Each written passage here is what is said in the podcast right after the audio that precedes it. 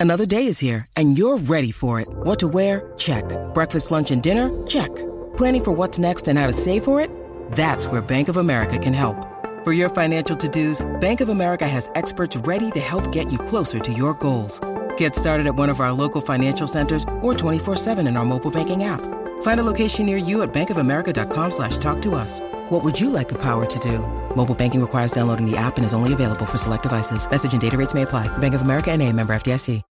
Hey everyone, while you're listening to this week's episode, please check out our proud partner 80.lv. It is the number one resource for all types of game developers out there who are looking to learn tips and tricks from the very best.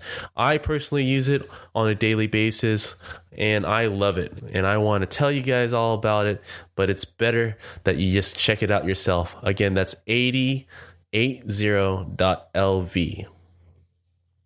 If you want to chat with our other listeners out there, please join our Discord. It is available on our main website, www.gamedevunchained.com. It's free. It's awesome. We have a community there. Chat about the latest episodes, chat about your favorite episodes, talk about plans to go to GDC and possibly trying to find us.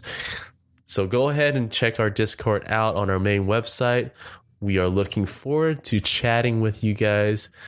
Hey, if you want to support us in what we do on the podcast and want to expand it, please go to our patreon.com forward slash game dev unchained. Become a member and get some cool perks. All right, let's roll into this week's episode.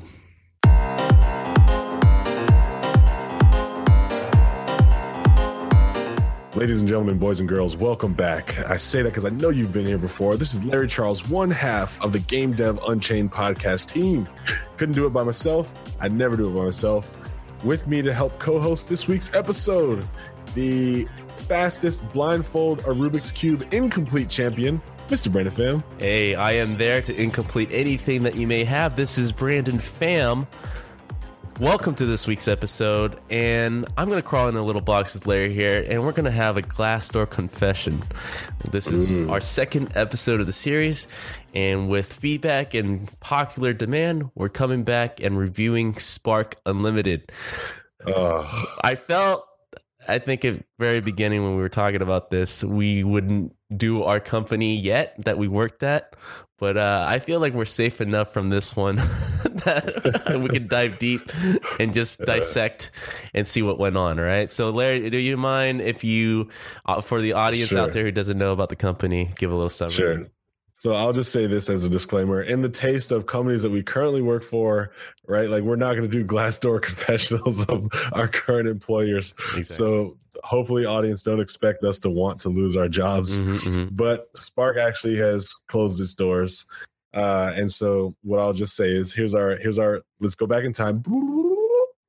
It's like seven years ago. Brandon Pham and I worked together at Spark Unlimited. I think I was there first. Yes. And okay, so I got a job at Spark Unlimited thanks to a buddy of mine, Ali Zandi, who left Spark to go to Treyarch, I think, at that time. And he hooked me up with this sweet job opportunity to basically go, or fuck, excuse me. Uh, anyway, Ali, thanks for the hookup and the recommendation. I know he's the one that let me know about Spark, but I don't know if it was him going to Treyarch from that point or not. But I remember he was the recommendation for me to go to Spark. So I went to Spark. It was pretty cool. I worked on a Riley Hool, was doing level design for Lost Planet 3. It was a really big, unknown AAA small game Mhm. made by Capcom. And unfortunately, I think that Spark just kind of had like a couple of bumps in the road before they got to this point because they had worked on a Call of Duty game. They worked on a game called Legendary. Uh, they also worked on a game called, what was the other one? Do you remember? Uh, let me pull Shoot, that up. Keep a- going. Yeah. Anyway, so Call of Duty, like you said, uh, Call of Duty was a. Legendary also came out Xbox 360 yeah, uh, era PS3 stuff, and we came on after a prototype that they made. I think that that didn't get green light, and I won't say it, but uh, we did jump on board for Lost Planet 3. They did a really good job putting a demo together for that. Capcom wanted to work with a Western studio. They somehow made it out to Sherman Oaks, California, wined and dined with Craig Allen, CEO at the time, and a deal was signed. Spark is running Lost Planet 3, and they hired a bunch of really cool, awesome, scrappy, talented senior, junior, mid level game developers to bring this project to fruition. Uh, knowing that my buddy Brandon Pham was looking to get back down to Orange County ish area, I reached out to him to see if he wanted to come join us as an environment artist. So let's pick up the story from there, Brandon. Yeah, so uh, I, I, was working at 2K at the time. I just uh, was still working on XCOM. Just recently shipped Bioshock 2. I was up there for at least four years, and as you guys know, I'm originally from Orange County, looking for jobs in LA. So my good friend here, Larry, recommended Spark Unlimited. Went down there. The project in the demo was looking. Sorry about sl- We're not there yet. was looking slick, uh, and it was a senior role. It was his first senior role uh, offer. So uh, everything looked good. Everything was lining up, and uh, the appeal is, of course, coming back down. So, of course, uh, as you guys know, took the job. It started out fun. Um, Mhm. I think everything about the studio, even to this day, I had the most fun in our little pit with the environment guys. Uh, we just had tons of laugh. Uh, I would say everything was cool uh, until it wasn't, which was about eight, eight and nine months. So there were signs, right? Obviously, this is my first job. If you guys are longtime listeners, that I got laid off, and, that was probably one of the toughest period in my life. Thanks again, Larry.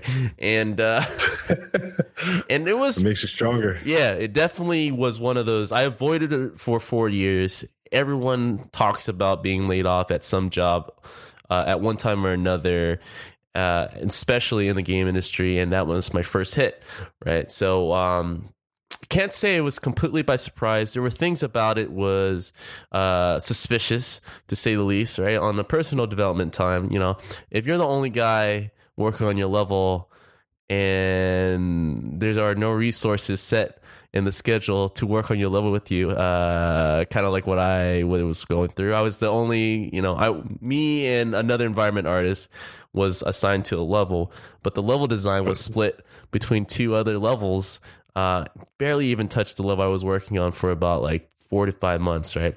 That's usually a bad sign of saying uh, it's going to get cut. So obviously, I got cut.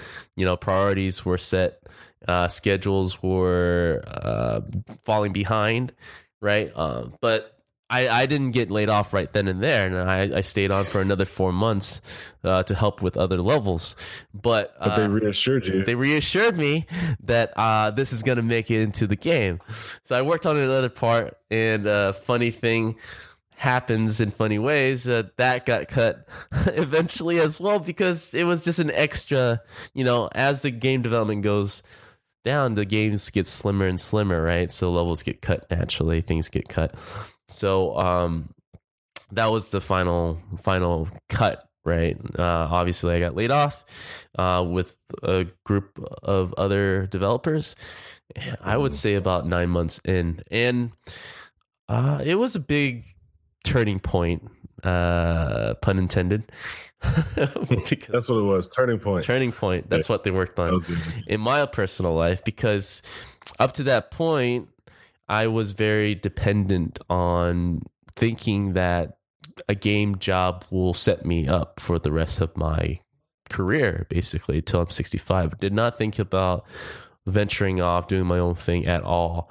But that was my first time being exposed to being uh, vulnerable at a single point of failure, which is just relying on one job, right? So it changed in a good way a lot of my thinking. You know, it started me being uh, more motivated and concentrated on uh, having side stuff, right? Eventually, you know, I, I, began began a dual career, which was teaching, and then now that's turning into something else, right? So, uh, in retrospect, like anything that goes horribly wrong in your life at one point, uh, you move on, you change with it, you adapt, and you.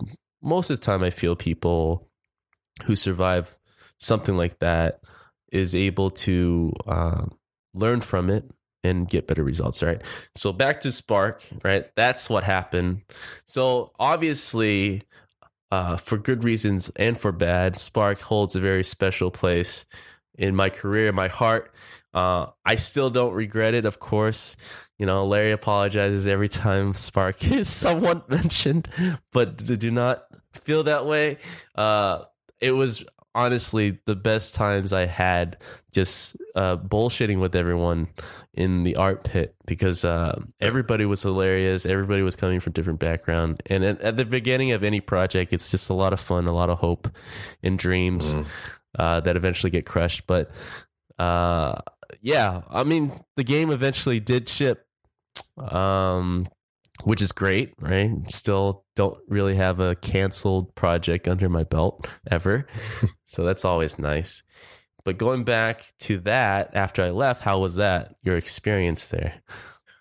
Well, I will say I, I want to co-sign to what you said first about the company, and obviously we're bring we're bringing all these positive memories into the podcast, guys, because we are then going to read the Glassdoor reviews. yes. So, in order for this to not just be like Will Smith's Pursuit of Happiness movie, where it's just sadness after sadness yes. after sadness, yeah, we're going to give you the positive. Yeah, for for the first time, people who are listening to this segment of Glassdoor Confession. We dissect what went wrong, what went right at a company. Uh, mm. Usually, a company that has closed its doors, so we're not hurting anybody's feelings. We yeah. we promised before that we work towards companies we worked for that has closed down, but uh, like we said, this is something we feel pretty safe mentioning. Yeah. Uh, and uh, it's a good way for us to give insight to a studio that we worked at, right? So it's a little bit more yeah. intimate. And lastly, again, everything that we say is just opinion. Although we did live through a lot of this personal experience and firsthand experience, yeah. uh, I'm not gonna say that like if someone put me in the courtroom and was like, Larry, what you said on that podcast is that exactly how it happened? uh, you know what I mean? It's like this is what I saw happen. Yeah. You know what I mean? Yeah. Now, whether what I saw was exactly what I thought it was. Yeah. But anyway, that that gets all of our ass covering out of the way. Okay. So after Brandon left, I would say it was tough because we still had to ship the project. We did lose a couple of people in that layoff, and work didn't really get dis- uh, redistributed. And also, you know, the company had to crack down on some of the policies that actually made Spark an enjoyable place to work. Uh, they brought in external talent. Like I think, I, were you there when Connie was brought in? Mm, no, I don't think so. Oh man! So they brought in Connie, and I, am assuming they told Connie ahead of time, like Connie, you need to like put a boot in these people's butt and make sure that they ship the game because she was tough. She was nice and sweet if you had her one on one, but damn, she would like. I remember I got summoned to a meeting one time, right? Like it's an open air, it's like open floor, open design, yeah. right? So like you don't have to, like you can just say, "Hey, Larry," and yeah, I can yeah. hear you from anywhere in the office, right? I remember I got summoned to a meeting one time. She just opened the door, boom, Oh my god. Yeah, and I wasn't in trouble. Yeah. It was just that I needed to be at that meeting. Oh my god. Yeah, it's like damn. what? Should have yelled yeah, back at her. So, dude, it was it was crazy. and so um so she's a producer Capcom, type then. Okay. Yeah, she was brought in as like a like a firefighter on the production team to just get the project out the door. Uh the producers that we had in place I think they caught wind of some things that were going down that were illegal. I'll just say, Whoa. and I think that what? yeah, I'm not gonna. So this, I'm definitely not going to pay All right, off on, the air. Off the air. This is this is one of those. I was looking through a glass window. Yeah, and I believe that some producers who were in place caught wind of something illegal happening at the company. And because of that, kind of ended up no longer at the company. And I'll just leave it like that. Oh my God. Um, All right. Yeah. So we'll save it for the after show. yeah. So that's that's hearsay speculation because okay. I wasn't there to see who said what or what. Okay, that's okay. what I think I observed. All right. Uh, obviously, Connie comes in very tough, you know, kicking everyone's butt, making sure that we finish this dang game but the whole attitude and the like the Craig mariachi band show up making tacos and everything like that those days were over. Like it's capcom over, yeah. right after craig did a meeting of yeah. like hey this is what you're gonna do then capcom comes in. Whatever he said don't listen to him. This is what you're gonna do. And it's like i'm just a low level level designer. Like ah do i please the boss or do i please the people who pay for the game? Yeah. What's going on? Who's yeah. gonna fire me first? Yeah, yeah you know what I mean. That's that's what it came down to. It was tough, man. So did Capcom come in right afterwards, or, was it you guys try to hit a milestone and it wasn't meeting the deadline? So Capcom was present in the studio more than I would ever have imagined working on a partnership with another studio ever, right? Especially Wow. for the publisher. Yeah. They had installed people to basically oversee what was going down. Um, they wanted to make sure that we were really going to deliver this game and make it quality. Now, for me, I was I didn't understand because everyone I saw there was working. We Yeah. were producing content. Yeah. I feel like we did levels. We were trying to find any way that we could shoestring together content to make this game legit. Like we we're tricking the engine into like, oh, I know that we use this system to do this, but if I combine it with this system, it's going to produce this really cool effect. Like we were doing all the like MacGyvering we possibly could Right. to save this project and make it fantastic. But as I got older, it's like, well, why do we need to save the project if the money and the talent is there? Right. And that then points back to the producers caught wind of something illegal. Mm. Uh, there was claim of siphoning, I'll just say, Mm. happening. Mhm, mhm. Uh, and again, this is speculative. Capcom, don't send me any letters because this is this is all, Lost Planet Three is old now, so Yeah, yeah. whatever. Uh, I will say Capcom actually was very pleasant for me personally to work with. Mhm. They came over to see what I was working on. They were like encouraging, you know, and and like giving me ideas and feedback, like straight from Capcom. So you imagine you grow up That's playing nice. Street Fighter Yeah. and like all these fighting games, and you're like, ha ha ha, you know, you feel great. Right. But at the same time, it's like almost time for the game to ship, and you haven't seen a commercial, Yeah. you haven't seen a magazine ad, you haven't even seen a Facebook post. Right. You know what I mean? Right. it's like that part was sad. It was like, ah, Yeah, I, I've never. So the only time I stayed after, well, I, I guess I never really stayed after a bad layoff, right? So I was the first group that laid off, so I wasn't there. And usually that is like the start of the downhill or the tumble, mm. right? It, it never just gets better after you laid off people. It's like they, that's when they start cutting back. That's when they get more mm-hmm. strict. That's when publishers, mm-hmm. if you're a third party developer, come in and demand and try to be pleasing, but it- it's all about work now and no fun, right? And they get stricter and stricter. I guess I kind of saw that at Digital Domain when I was at DD, where uh, at the time was was just a contractor, but it was during their whole turmoil of visual effects studios like closing left and right, uh, or moving to Canada or overseas, and so uh, literally the week after they announced, "Hey, DD is closing down that Florida." uh, studio, that huge mega studio they just built like a year ago or something. Uh, they half half of the people would show up at the office that I was at, and uh, you know, Donut Fridays were gone. You know, there were there were letters and notes about how we should uh, be really smart about using paper towels. And so I, I kind of had a preview, right? Obviously, I wasn't full time. I, you know, I, I didn't want to be full time. It was just, uh, uh, it was the gig right after Spark. It was more of an in between gig, right? So I knew what it was, so I wasn't invested. But I saw, I guess, a little bit of what you guys probably went through, but probably not. Probably way more hardcore because, uh, you know, at least DD was still getting multiple projects. So, yeah, man, that sounds um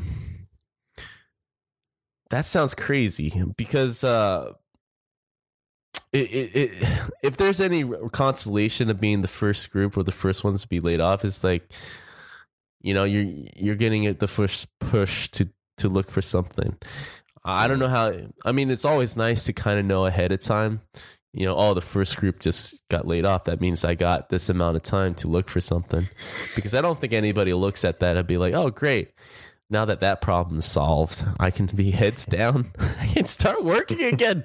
It's the most discouraging thing ever. Yeah. So how how always the that's the first when you lay i'll say this Yeah. to tie into what you're saying this is to execs to management level that don't already know this but also to listeners when they lay off like one or two people that's like you know fat trimming Mhm. right Mhm. but whenever it's a group of like With hey this group, person yeah. this person this person this person and this person you're needed in the meeting room yeah, and then you just never see those people again Mhm. that's a layoff That's a right lot, that's when people are like oh shit Yeah. yeah. So how was how was the mood uh, with with that? Uh, because I assume that I you guys heard about it the day of, right? Sure. So obviously, first it's shock.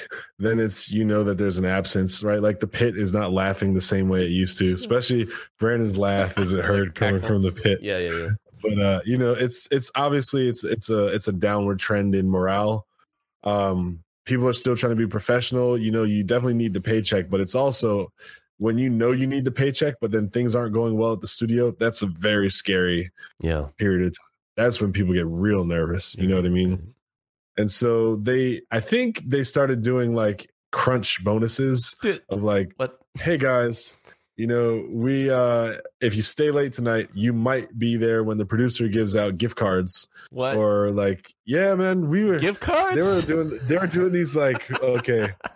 So our bonuses for Crunch one time, and I don't want to say bonus like monetary bonus, but like we were there Yes. working late one Yeah. day, and they would exactly little incentives.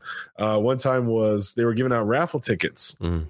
and then if you caught enough raffle tickets, you could win a gift card. So they bought like five, ten gift cards, but they did this like maybe once a week. Yeah. And so like I won fifty dollars to Home Depot Uh, as a like you know 22 year old 23 year old living in an apartment Yeah. like ah yes i can't wait to buy some mulch for the day that i have a house it's so nice that they uh, were passing yeah, out was- part of my salary. Yeah, that's nice. Nice that they uh, yeah was, that part out. Yeah. I was they were trying to do what they could to like you know just keep the morale as, as high as possible to try to move things towards the finish line Sure. uh, one thing I can say about Craig was he at least wanted to have a good time with his company, and so he tried to do things to. From what I was able to see, again, I can't speak for everything, but he he tried to you know do little events or little raffles or little things where you could win like an iPad or like a right. you know something or other, and just to give us some hope. You know what I mean? Just to like, you don't have to feel it go all the way in. You only have to feel it- half of it. Did- You know, it's well, just enough to make you forget. when it, a company goes through this, it's never any one person's fault. But how much of Yeah. it do you think was affected by Craig, or was it because there's this poor planning on leads, or what do you think was the downfall of this project in particular? I think that I think that, and this is just me personally speaking about this experience, putting together what I was able to put together. I think it seemed like there were some high level decisions to do things with game funding that made it difficult for Lost Planet 3 to be as successful as it could have, Mm, but it definitely hurt the game to have no marketing support, yeah, right? Like, we're talking about a game that won an award for its excellence in I think it was like Writing, narrative yeah. and writing, right? Like we put we made a story game and we won an award for being a story game, yeah, but no one heard about it. No one knew about it except the judges. right, You know what I mean? Like that's that's a big miss. And so I think that at first I was like, are they not putting money in marketing because our game is shit? And there were times where obviously the game's coming together and you feel like some of the content is slow, you know, it's not paced very well, but that's when it's still in development. And we're like, all right, well, here's what we're gonna do. We'll add some world field combat, we'll add some, you know, some random encounter stuff that kind of ties together and leads you down this side quest. And it's a really excuse me, cool side quest. We're gonna introduce like this really zany kind of character. Like we were doing things to kind of fill gaps. And so I was like, we're not a terrible game. We're not even that it's a bad game, Yeah. right? Like halfway through, I was like, there's areas where we need to improve. By the time we were ready to ship the game, I was like, we have a solid game. Yeah. Right. Like that last 20% really came together towards the end. And we really were like, yo, this is a really cool game. If you have a PS3 or Xbox 360, I don't get any money by saying this, but check out Lost Planet 3 because it's worth it for the story. We really did a good job on that game. And so it behooved me like, why is no one spending any money to promote this? And that's why I say, well, maybe it had something to do with like what I thought I was picking up on, which was that Lost Planet 3 was really paying for like two games. right, right, right. Uh, and I, I don't have any facts on this, by the way. yeah. So I don't want anyone to be liable over this, but this is just what I what I think I was that able to put happens a lot man it's so much easy Yeah. it's it's so easy for a company that has multiple projects to just have one bank account right or Mhm. something and uh, use that to fund projects within the company Mhm. right um you know unless you're you're there as the irs there's no way to really differentiate day to day spending Yeah. um, I will say this, right? You know, I'm no I'm no Sherlock, but when I got my first paycheck, and it was a different company than than what I was working for. I knew something Ice was Games. up. Yeah, it was called Ice Game. I was like, who the- who the hell is? I had to uh, talk to HR. I was like, I, I think I'm getting the wrong paycheck. I, I work at Spark. I don't I don't work for Ice Games, and it was it was a DBA or was it completely a different LLC setup? Uh, knowing them, it would have been a completely different LLC because if it was just a DBA, they may as well have said Spark. There's no legal protection. So the whole reason why it was Ice Games was for like, oh no, this your grievances with Ice Games, and we can shut that down whenever we need to. Yeah, And Spark is still uh, protected. That, this is such a red flag. These are professional swindlers. It's like, hey, we are so proud that you're gonna might fail, most likely. So we're gonna start this company as a protection. It's such a bad messaging. I, I knew We have a shell company. Yeah. our shell company. Exactly. So uh, from that point forward, I was definitely on my toes. You know, it, even with me being suspect, because the first time my level was cut, you know, I even pulled aside, uh, you know, everybody I was working with for that level. I was like, hey, man, I, I think we're going to get laid off like three months out. But I still got lazy, right? I mean, as a family man, as a developer, you know, I got lazy because, uh, you know, you get comfortable. You're like, hey, I'm still working. I'm here but you don't really take it seriously unless until something like that happens, right? Until you get laid off and be like, shit, I was so dependent on this job. Um, so yeah, there were definitely signs, right? It's always easier to look back on these type of things. Um, you know, see, Craig Allen seems like a nice of like enough guy, but how how do I say this? He doesn't seem like the type about who's about finishing. He's more like pitching and acquiring uh, funding, but he never really celebrates or talks about uh, about finishing and making more money out of it. You know what I mean? Like profiting from good work. It's all about like, hey, uh, suckers, I got them. you know, that's the type of sense. I, hey man, that's the type of sense I got because honestly, money in the bank, right?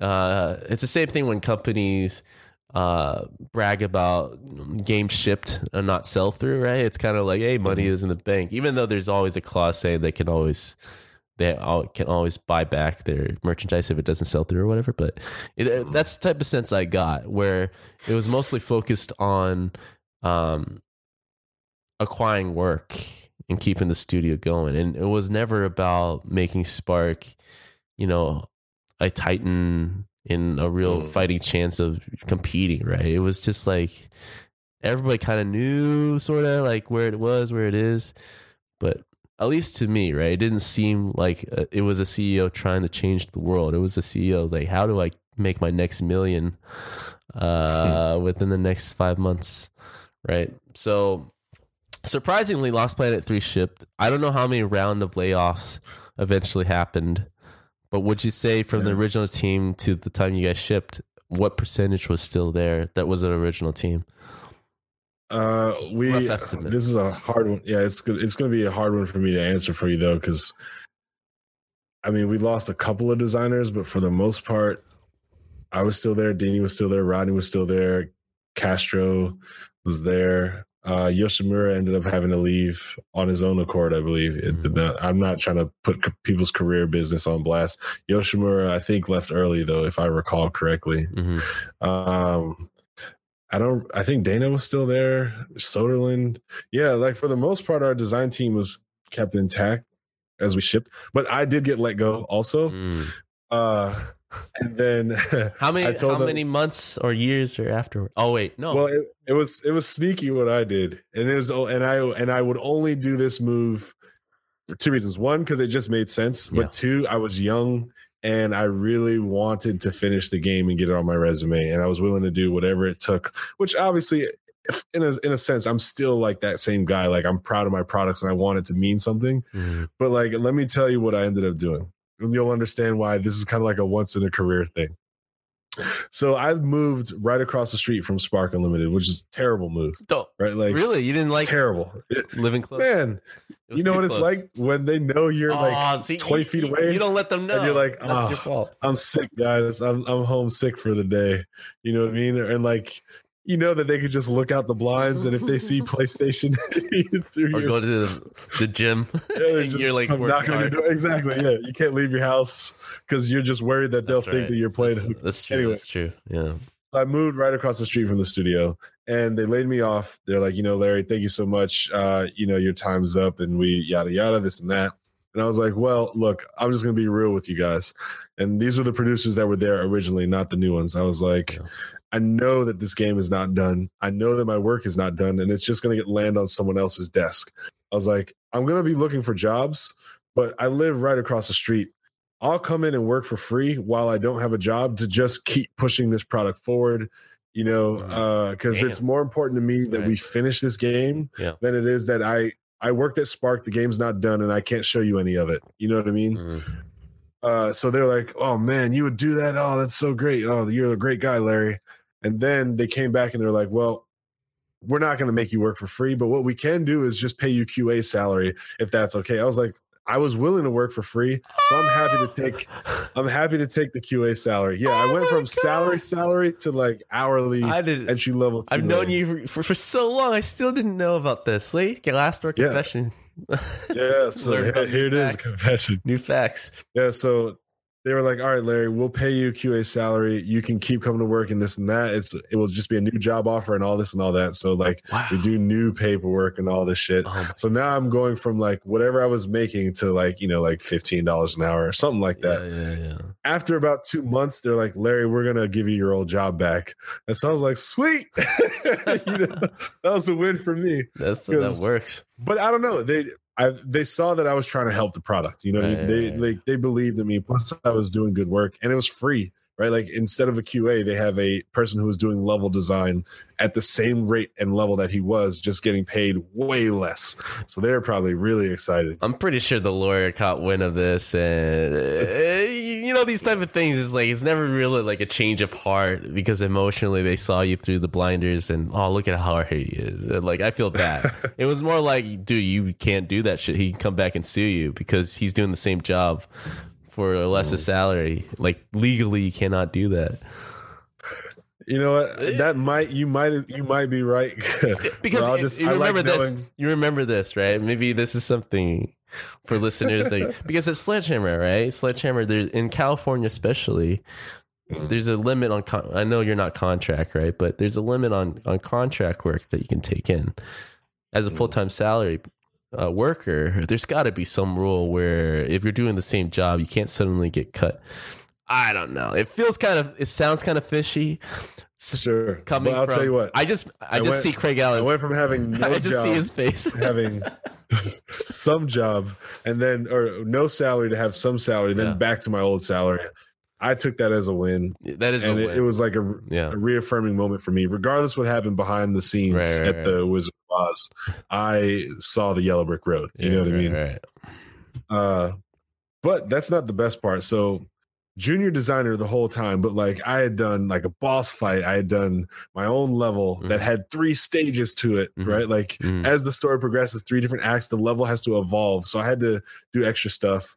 Um, I did have some help during the second stage, though, so I'm not going to lie. When I got laid off, obviously my work landed on someone else's desk till they brought me back in. Plus, he was a really senior designer, mm-hmm. so he improved the area that he took over like big time.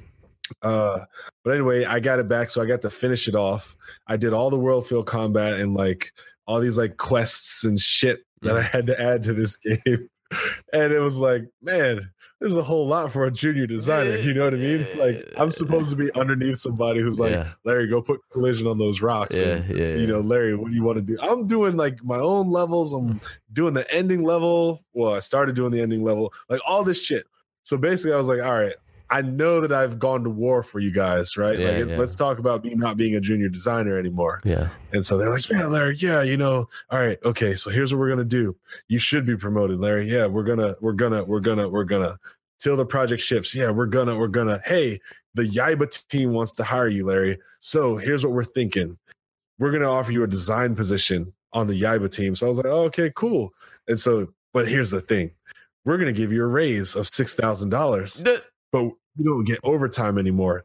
And I was like, fuck. like they, they didn't think I was gonna be able to do like basic math because I knew what my tax return was for the year before. Right, And if I took my base rate and added six, I was gonna be down about nine, ten thousand dollars. Yeah.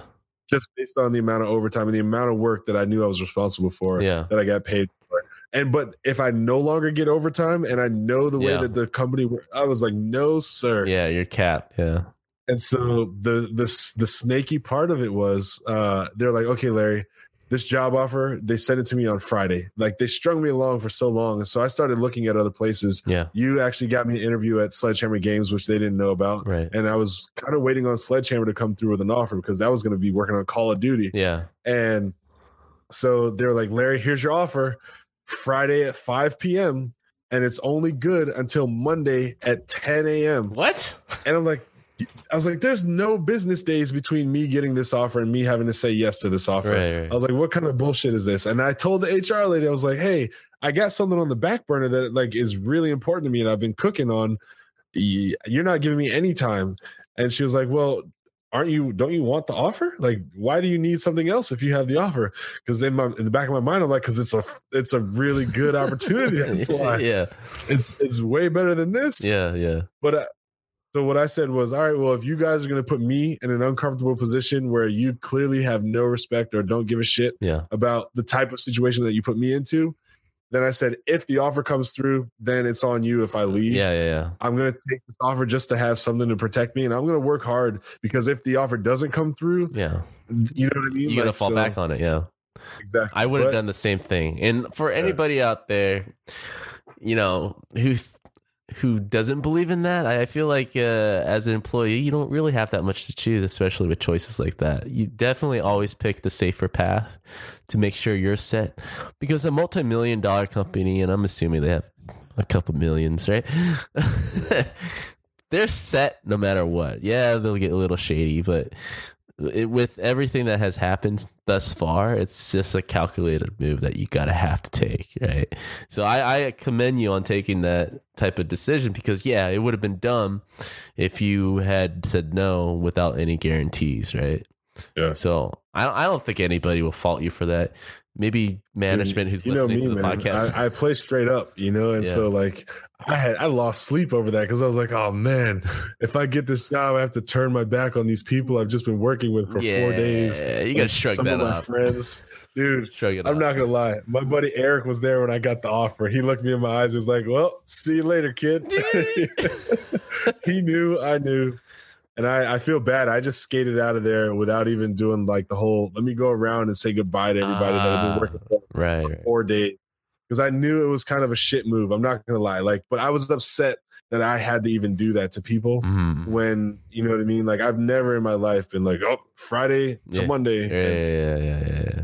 they were stringing you along for months and then all of a sudden it's friday to monday i felt so bad that like i was turning my back on these people that's because to me it felt like i'm turning my back on them Right, right. they're like yeah we got a designer finally who's gonna help and do all this Mhm. stuff and i was contributing ideas and i was getting support and like people were like yeah larry all right and then all of a sudden I'm out of here. Got a good offer. my again. chair was like spinning Oh, so man, you were there for about four full days, right? Before I think like four days. I Did you felt even- so bad. did you even finish your two weeks, or was it that the last day and you're just like, No, I so Sledgehammer needed me to make a move too, Oh, right, and right, so, and I and I'm not gonna lie, I kind of pressured it in like, hey, you know, yeah, I got this offer, Yeah, you know, yeah, which is true. I got the offer, and I was like, just want to make sure, like, before I jump into this, right, right, right. Man, you tell a company that's half interested that you have an offer that came through and they're about to miss out. Yeah, Shoot, emails start flying. Yeah. It was crazy how fast they started working.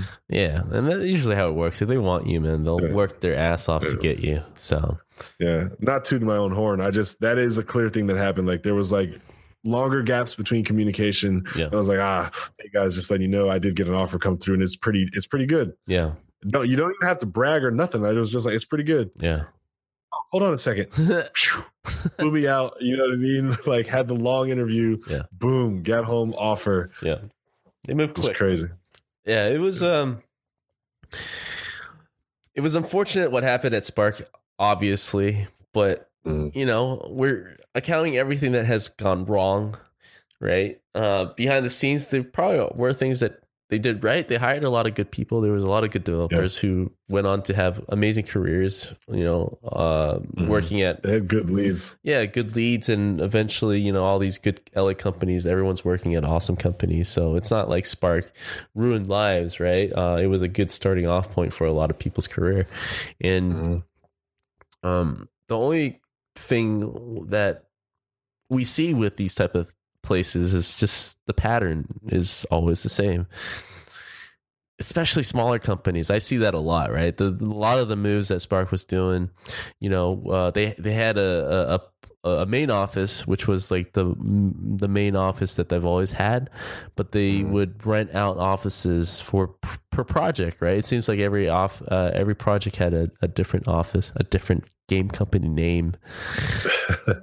And uh, it, it, it had a very startup type of feel when I first began there because we were building up the team, and it had a really short project timeline. And I guess this is one of the things that you know as you age as a developer you start to consider more right Mhm. back then i was like oh senior role la that's it check check let's go right but now i'm like how long is the project how many people you got you know who's your publisher Yeah. what what's your next milestone Yeah. it's like it's a lot more uh goal oriented like how realistic are you with your deadlines and goals um because now there's just no f um, no energy uh to wait around for risk and chances right so Mhm.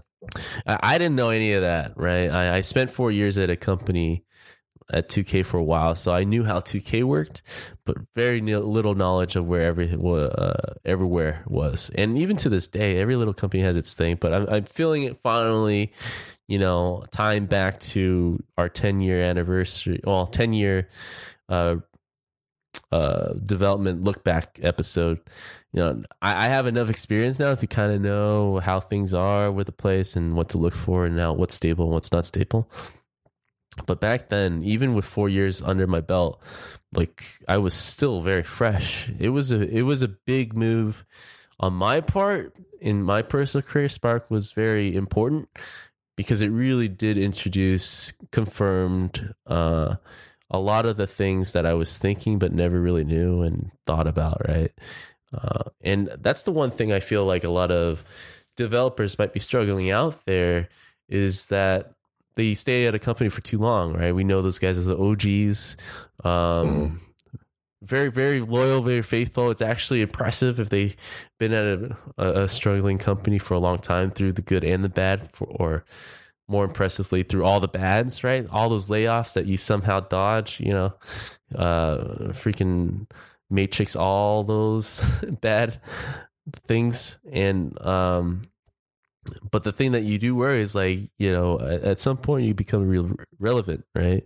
If you're just trying to survive the whole time you're not really forced to innovate right? You're, you're kind of stuck with uh if i were to stay and if we were to stay imagine that if we were to stay through spark uh, all the way to you know after Ya- Yaiba, right? Mm. Uh, they they tried to do a, a free to play or something. They were trying to do mobile. It's like an iPhone game, I think. Yeah, they were for trying like a year. they, for a year before they eventually closed down. Like if I were to think about when I got laid off to to then, um, which was what maybe two years ago, maybe three years ago when they finally shut the doors, uh, I would have been a totally different developer. Yeah, I would have had a stable job, sure, quote unquote, but uh, uh, my salary would have been horrible to look at compared to what I because I've been jumping around, right? I've been at bigger companies and stuff. So it's one of those things where yes, at the very moment being laid off sucks, right? Uh you know, you would have you I struggle with the idea of either being um with the first group or the second group, right? Is the first group better or the second group? Second group gives you a little leeway to prepare. First group sucks because you get the rug pulled from under you, but it forces you to adapt, right? Um, even as a second group, you might get bombarded with a lot of work all of a sudden, right? Like how much time do you really need to have to to to recover from the shock as well as to um, take that information and do something with it, right? Most likely you're going to inherit all that work, so you, all that time, and you know companies know, right? They they prepare for things like that when they are they do a layoff. They anticipate people leaving, which is contrary to what most people would think is a bad thing, right? It's like, oh, people are leaving. That means they're gonna it solves their problem, right? They want to clear up the budget, but no, they still have to. Unless their game is total shit, they still have to ship it out right? Losing good people won't do that, right? It makes the project worse. And most of the time after layoff, yeah, the project gets worse, doesn't get better. Um, lower resources, tighter deadlines. so, you know, I, I, there were other things at the company that was really funny. The stinginess were everywhere. I mean, the location was great. It was actually really fun. Yeah, it was, at, it was so nice. 24 hour fitness, like 400 feet away. Yeah. It was, it was at the so Galleria, very fancy place. Um, Dude, lots of aspiring actresses of all types of acting. Yes. I'll just say. There you go. You're working out there. Oh, yeah. Was... a lot of famous people. You know, it was a very uh, trendy, happening type of place. Uh, mm. If you were working in LA, that place was really fun. Um, but I, I guess like any other company, it comes down to the people you work with. My immediate coworkers that I talk with every day was awesome, but uh, like you mentioned, you know, we we had good leads and everything, but it, it just broke down to to management. It was just uh it wasn't sudden that the money was drying up or anything right? It's, you always look at the executive producer's face if the project's going well or not right? And at that time you can tell. You can tell things were not good um and it hurt a lot of the morale like you said. So it is a tough position for a ceo to look at that situation because it's not like so in in retrospect, you feel like the the budget was the reason why it hurt the team, where the money was just not there to support it, or was there other things in play that you felt like was a major contribution? Right, there's many things, so, but it was another major contribution. I don't feel like we made huge cuts to the game, and I think that the demo levels that we put together were fantastic, especially given the time. But I think doing them kind of hurt the project as well right? Like once we've proven that we can do it, let us do it. Yeah, you I do I mean? remember that. Like yeah. that, that, that, you mentioned it, there was a lot of demos, and mm-hmm. that usually plagues a project, right? The only company mm-hmm. that I've been at that do demos right was Sledgehammer, and mm-hmm. no surprise, they don't delay. They do three years. They've been doing this for 10 years so every game is super polished even if they crunch, they have a deadline that they meet, right? So, uh, and I think particularly at Sledgehammer, those those guys are used to heading deadlines like really well. So to compare the difference is that when I was at Spark, uh, the demos were really one off, all smoke and mirrors. I guess it's more traditional to a game studio to have demos like that just to test out concepts, which are great because it unifies the different disciplines and force them to hit a deadline to have a vision basically to shoot for, right? When it becomes bad is that you're doing this every 3 months, which mm. also means the main game isn't being done. Yeah, it's suffering from all these developers working all on this eye candy stuff, but it doesn't play well, right? It's mostly just for show. Um, so that that I saw that you know was a culprit of just wasting a lot of game time, right? We weren't making the game. So the difference at Sledgehammer was we were working on game demo, but they were actual levels, right? We were putting them away and aside from the demo level is still a level. It's still a level, right? It's still going to be in the campaign at some point. Yes. Yeah. It's a weird concept when it shouldn't be, right? It sounds very natural. Well, yeah, why wouldn't you take a level and and develop it like a demo uh ready type of thing and and be good for both right it's just, for some reason it's just poor pre-production basically right you're using your demo as pre-production uh uh a little bit but um because Sledgehammer had better pre pre production where they came into the level knowing you know how it fits within the story versus Spark I felt like it was still figuring out the story and figuring out how it plays and using this demo as all those check boxes right? Mm-hmm. so again it just comes back to planning. But uh, to be fair right that was a overall was it like a two year project when I came on, it was like a year left or something, right? From what I remembered. I don't know if you guys delayed the original time, but Uh, yeah. it, it just seemed like it was always tight. From the moment I got there, it was tight. And and another clear example of a tight deadline and and uh, wasting time. I was working on levels for like six, eight months that didn't get used. How much waste is that? Like I'm looking from their perspective. This is what they saw. Senior Why- artist, why- six we- months. Why are we paying this guy to make like throwaway levels? I Half your agree. salary. I agree. It's like get rid of him. So they got rid of me, right? It's like, all right, but you told me to work on levels and didn't give me, you know, level design. Didn't treat it correctly. Well, Yeah. Brandon, how about we start interviewing some ghosts of Spark Unlimited Uh huh. and let's deliver on the juice of this episode, which is the Glassdoor confession. Yeah. Let's scroll through the old Glassdoor page and look for some. They're anonymous, but we're not making these up. We're reading straight from the Glassdoor reviews, Hey. and I found a, a juicy one. All right, go for Oh, go ahead. No, no, go ahead. Go ahead. What's up? Well, I, like, I usually like starting these with positive, like some would say overly positive reviews, right? Okay. Suspiciously, uh, suspiciously positive. Suspiciously. so uh, the first one, right off the top, you know, this was in 2014, right? I forgot when we left. Was it 2013, 2012, something like that? So this is a little after. Great experience, quote unquote.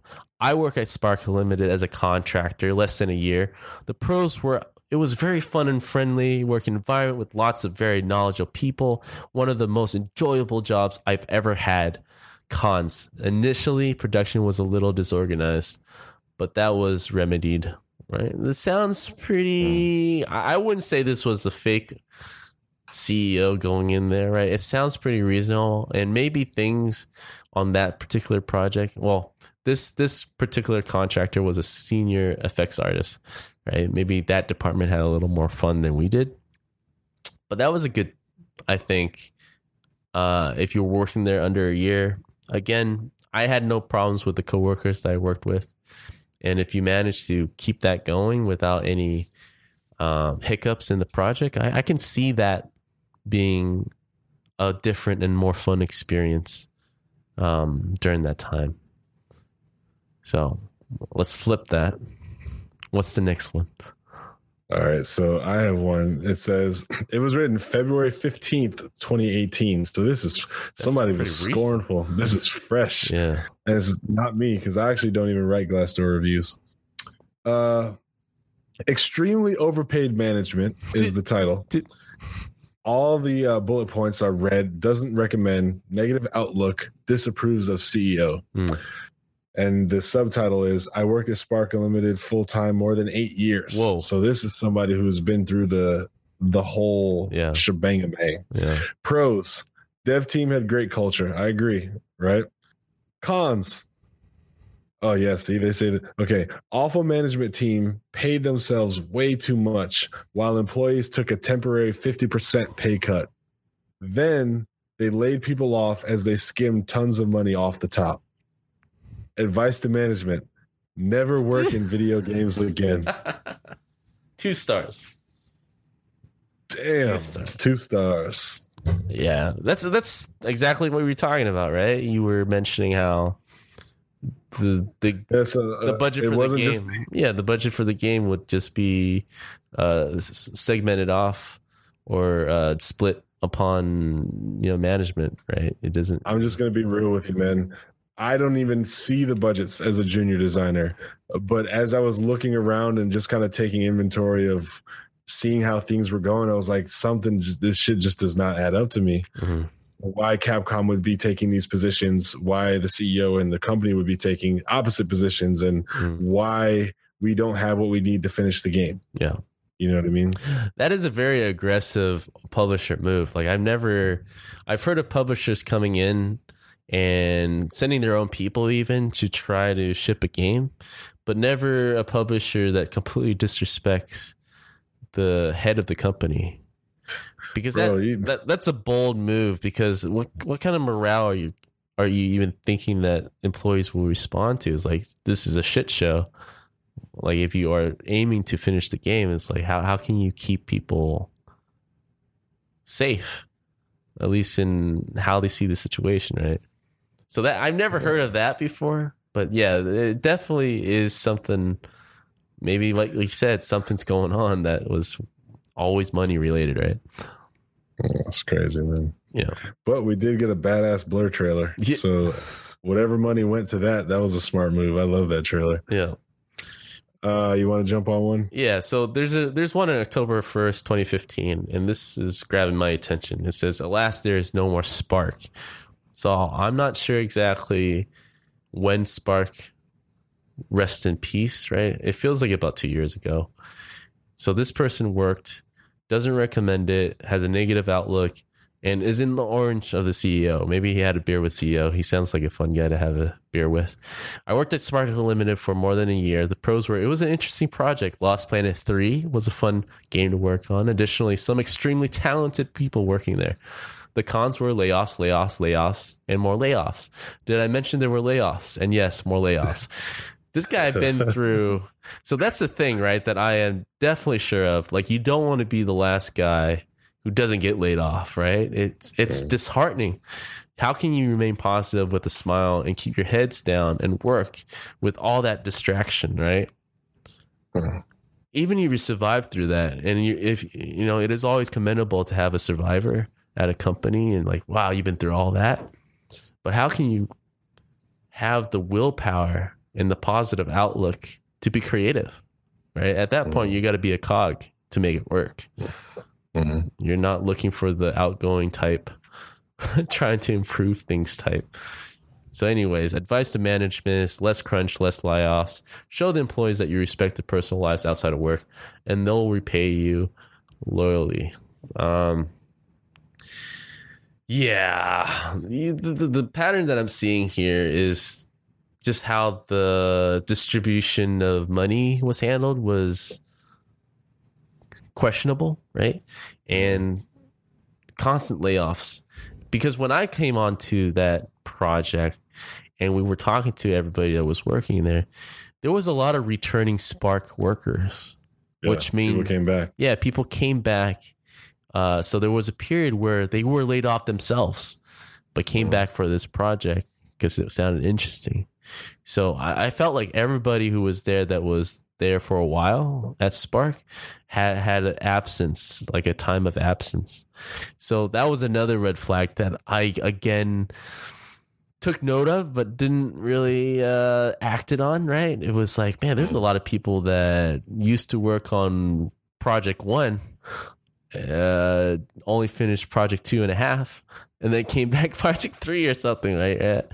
It's like uh, that's never a good thing, right? If if you're uh, touting how your oldest employee took a break periods of time in their their venture at your company, it's never Mm. it's never a good thing. So that was another thing that I noticed that now that that uh, review that I was reading mentioned it. So I've got one that gave him three stars. Mhm. So kudos there, three out of five. But the title is Chew 'em Up, Then Spit 'em Out. Doesn't recommend, negative outlook, and disapproves of CEO. Says this person worked at Spark for more than a year. So they probably worked right in the middle of the shitstorm. Mhm. Pros Overall, a great collection of smart, hardworking senior developers, excellent, mature Unreal Engine 3 based code, Maya based tools, cool Ventura Boulevard location, and then the uh, parentheses S parentheses. So they're talking about the offices Yeah. instead of just putting. Anyway, cons management is its own worst enemy. Mm. Mm. Burns bridges with publishers, juggles money between two teams when it can really only afford one, etc. Only a tiny core group of employees survive project to project. Everyone else gets rolled off, usually beginning in alpha. You go. Management swears this is the only possible way to survive as an independent developer. Great games ruined at the end by management missteps. Oh, there's show more. uh, rolling offs and employee uh, plunging employee morale. Advice to management. Here we go. Stick to one project at a time. Keep as many people as possible to the end to get it right. Get it polished.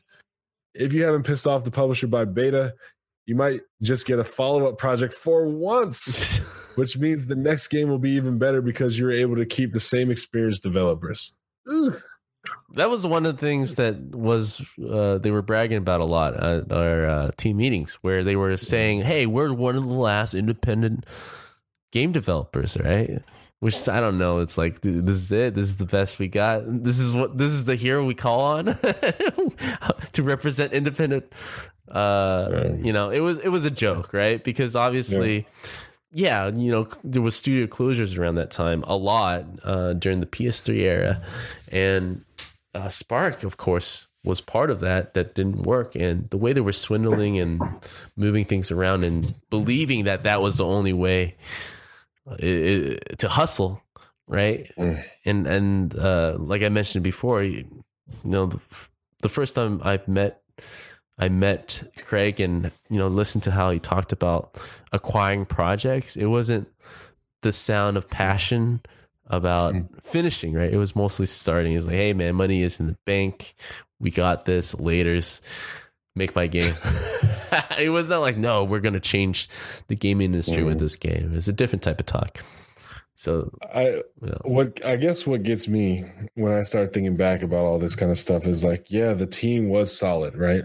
And yes, Spark was independent, but if they really wanted a payday, I I wonder if they ever tried to sell the company, right? And just be like, the team is of value. It's a team of very experienced Unreal 3 developers. We're about to switch to Unreal 4, but their resumes and senior level talent is the type of place or is the type of team that you would want, right? Like if you compare Lost Planet 3 to the other games that they made, I'm not calling the other games shitty, but I'm going to say that you can see like a huge quality difference Right. like across the board. Right. You know what I mean? yeah. But it's hard when you know that everyone around you is going to jump into PS4 and Xbox One, I guess was they had been produced at the time but not actually publicly ready Mhm. but we knew that it was time. We knew that that generation was coming, that it was time to start your new two to three year project. And if I knew that if Spark wasn't going to land an Xbox One or a PS4 project, that they weren't going to make it. Right? They weren't. They were just weren't going to make it. Well, the mentality wasn't there. Like I, I feel you can sense, especially in your uh, boss or leader at a company, if they're in it for the long run, right? Or are they just milking it until the the cow is dry, right? I don't know if you got that sense, but I'm, I'm repeating it again. I, I got that sense. It was more like, hey, how far will this train go? Because I'm ready to get off, type of attitude, right?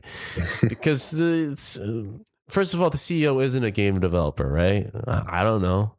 I'm guessing he's not a game developer. He doesn't talk like one. So he's more like a salesman, uh, going out there pitching and, and acquiring stuff. I remember, uh, I don't know who mentioned it to me, but they were talking about how uh, Craig was so confident or something uh, of acquiring a publisher for Yaiba during Lost Planet's uh, development. Right? He's like, "Hey, man, just give me the bare minimum. I'll get this. I'll get this off the the ground. Right? Leave it to me. I got this shit." And he's probably is really good. He's probably really good at selling pitches and, and ideas. Right? Obviously, you know, he's acquiring all these AAA projects with big publishers. Right? It is a warning sign that it's not a repeat publisher. if you look at all of them, right? There's like six different projects, not a repeat publisher. So they had a good run. Um, but if you don't invest in your workers, like you said, you know, the even positioning the company as being requ- acquired by a different publisher or a different bigger company. Yeah. Was that Yeah. even in the cards? Because it, it it didn't feel like it, right? Uh, the way major parts of the team would be laid off from project to project, only a core team would stay, is a short selling type of mentality uh, to me. And I definitely saw signs of that, right? But again, it was my second place. Uh, even four years in, I was non-seasoned in the ways of of business, right? Uh, or at Mhm. least understanding game psychology and game business of a C, a madman CEO who's who's in the valley, man. He's hustling. It's like, why are you hustling, dude? You're a millionaire. Always hustling. it's like, can't you make good business deals? You know what? Correct me if I'm wrong. I, I always hear, yeah, good businessmen always hustling. But at a certain point, can't you just be a good businessman? Is there is there a difference, or is it I'm wrong on the slang here? No, it's that's that's the way I operate, man. Is like good business is good business, Right. right? And like dog eat dog kind of stuff. Like being competitive is one thing, but being unethical, Mhm. you know, there's only so many times that you can sly and sleaze your way through stuff before it comes back to bite you in the ass. Right. So it's, uh, I'm not saying that Spark was sly or sleazy. I'm just saying that like they didn't always do good business. Right. And if you have employees who can't see the books and who are like, I think there's skimming going on, and then it's like multiple people are saying this in Glassdoor, I don't know, man. There probably was. Yeah. And so there, yeah, it's hard to then go to another publisher. It's hard to do that to Capcom and then not and then think that you're not going to be able to or like you're not going to be able to continue to make games because you're like, oh no, we'll be all right. We'll, we can get over this. It's just Capcom. You know, th- th- these other ones don't know. Are you kidding me? Are you kidding me? Capcom is Japan, man. Yeah. See, oh man, I would not skim off of Capcom. No. I wouldn't skim off of anybody. Let me clarify, but I'm just saying, like, uh, oh well. Well, we don't have to go into too much detail. I mean, I think listeners are piecing it together, right? The the sharing of projects with one single project funding. Hmm. I wonder how how that went down. Like, was it literally checking the books? Do, are they allowed to do that? Like, what, how how are you using our money here? Well, the thing is, I would say this. I think the executive level producers definitely see the books, and they would be the first ones to know if, like, wait, what? Like, we signed a milestone agreement for X, and one third of X showed up, Mm, and we're still on the hook for all of X. mm, You know what I mean? I see. I see. Are you kidding me? Yeah. So it was like red flags thrown from the team to the CEO. Yeah. Yeah, that that would do it right there. Yeah, we were definitely understaffed for the type of project we were doing. Um and words get out, right? Like by by that time when I was at Spark, you know, people who were working there is like, oh, that that place is still around, you know. it's like who's working there still? Like everyone has left and come back, type of thing. When you hear that type of murmur in a small industry like this, you know what should follow, right? And this is the thing that I'm learning. You always want to have that that project, right? Um what's the first uh uncharted right? What how cool would that been if i was working on the first uncharted and it blew up right? Or the first tomb raider or you Mm. know any of these major franchise killers i mean major franchise builders you know it- it's always uh, alluring to work on the first part of that series right? So to me when i came there you know the demo was really cool right? It was really cool. I saw the emotion part of it but to stretch that demo into a full game the execution is always the toughest part. It's where most it's where the best game studios shine through and most studios fail right? Mhm. so being inexperienced on the first demo, it's like I totally see what you guys are doing, and it, it, a lot of it was, you know, I'm going to take a chance and just see how this goes. Uh, never do that as an employee. and that's my advice from all that experience. And looking back, I am really thankful. I made really good friends. We had a good time. Um, and I do, I, I, I, that was a turning point in my career where I started thinking outside of just my regular job, right? It's like, how do I stretch this out to, to retirement, right? What is my path? And, yeah, I took a chance, and anytime I take a chance, thinking that in in the lottery type of mentality, like this will this might become something, you know, this might become the next big thing. It's never the case. Ninety nine percent of the time, it will fail. That's why it's it's so amazing when the first part of the game becomes a series. Right? It is a miracle. It's a rare. Uh, moment that everything just come together the right people the right ideas the right scheduling and the right execution right? It is a very rare moment.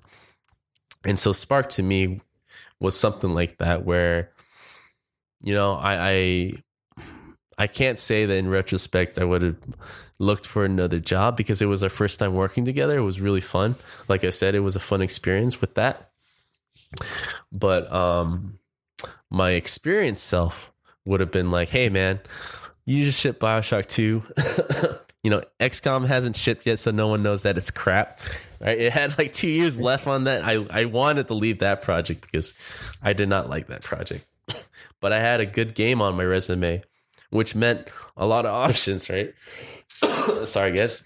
And, um, you know, in, instead of putting the bet on something you know from big it's definitely easier to go from big franchise to another big franchise uh than to go big franchise small game to big franchise right?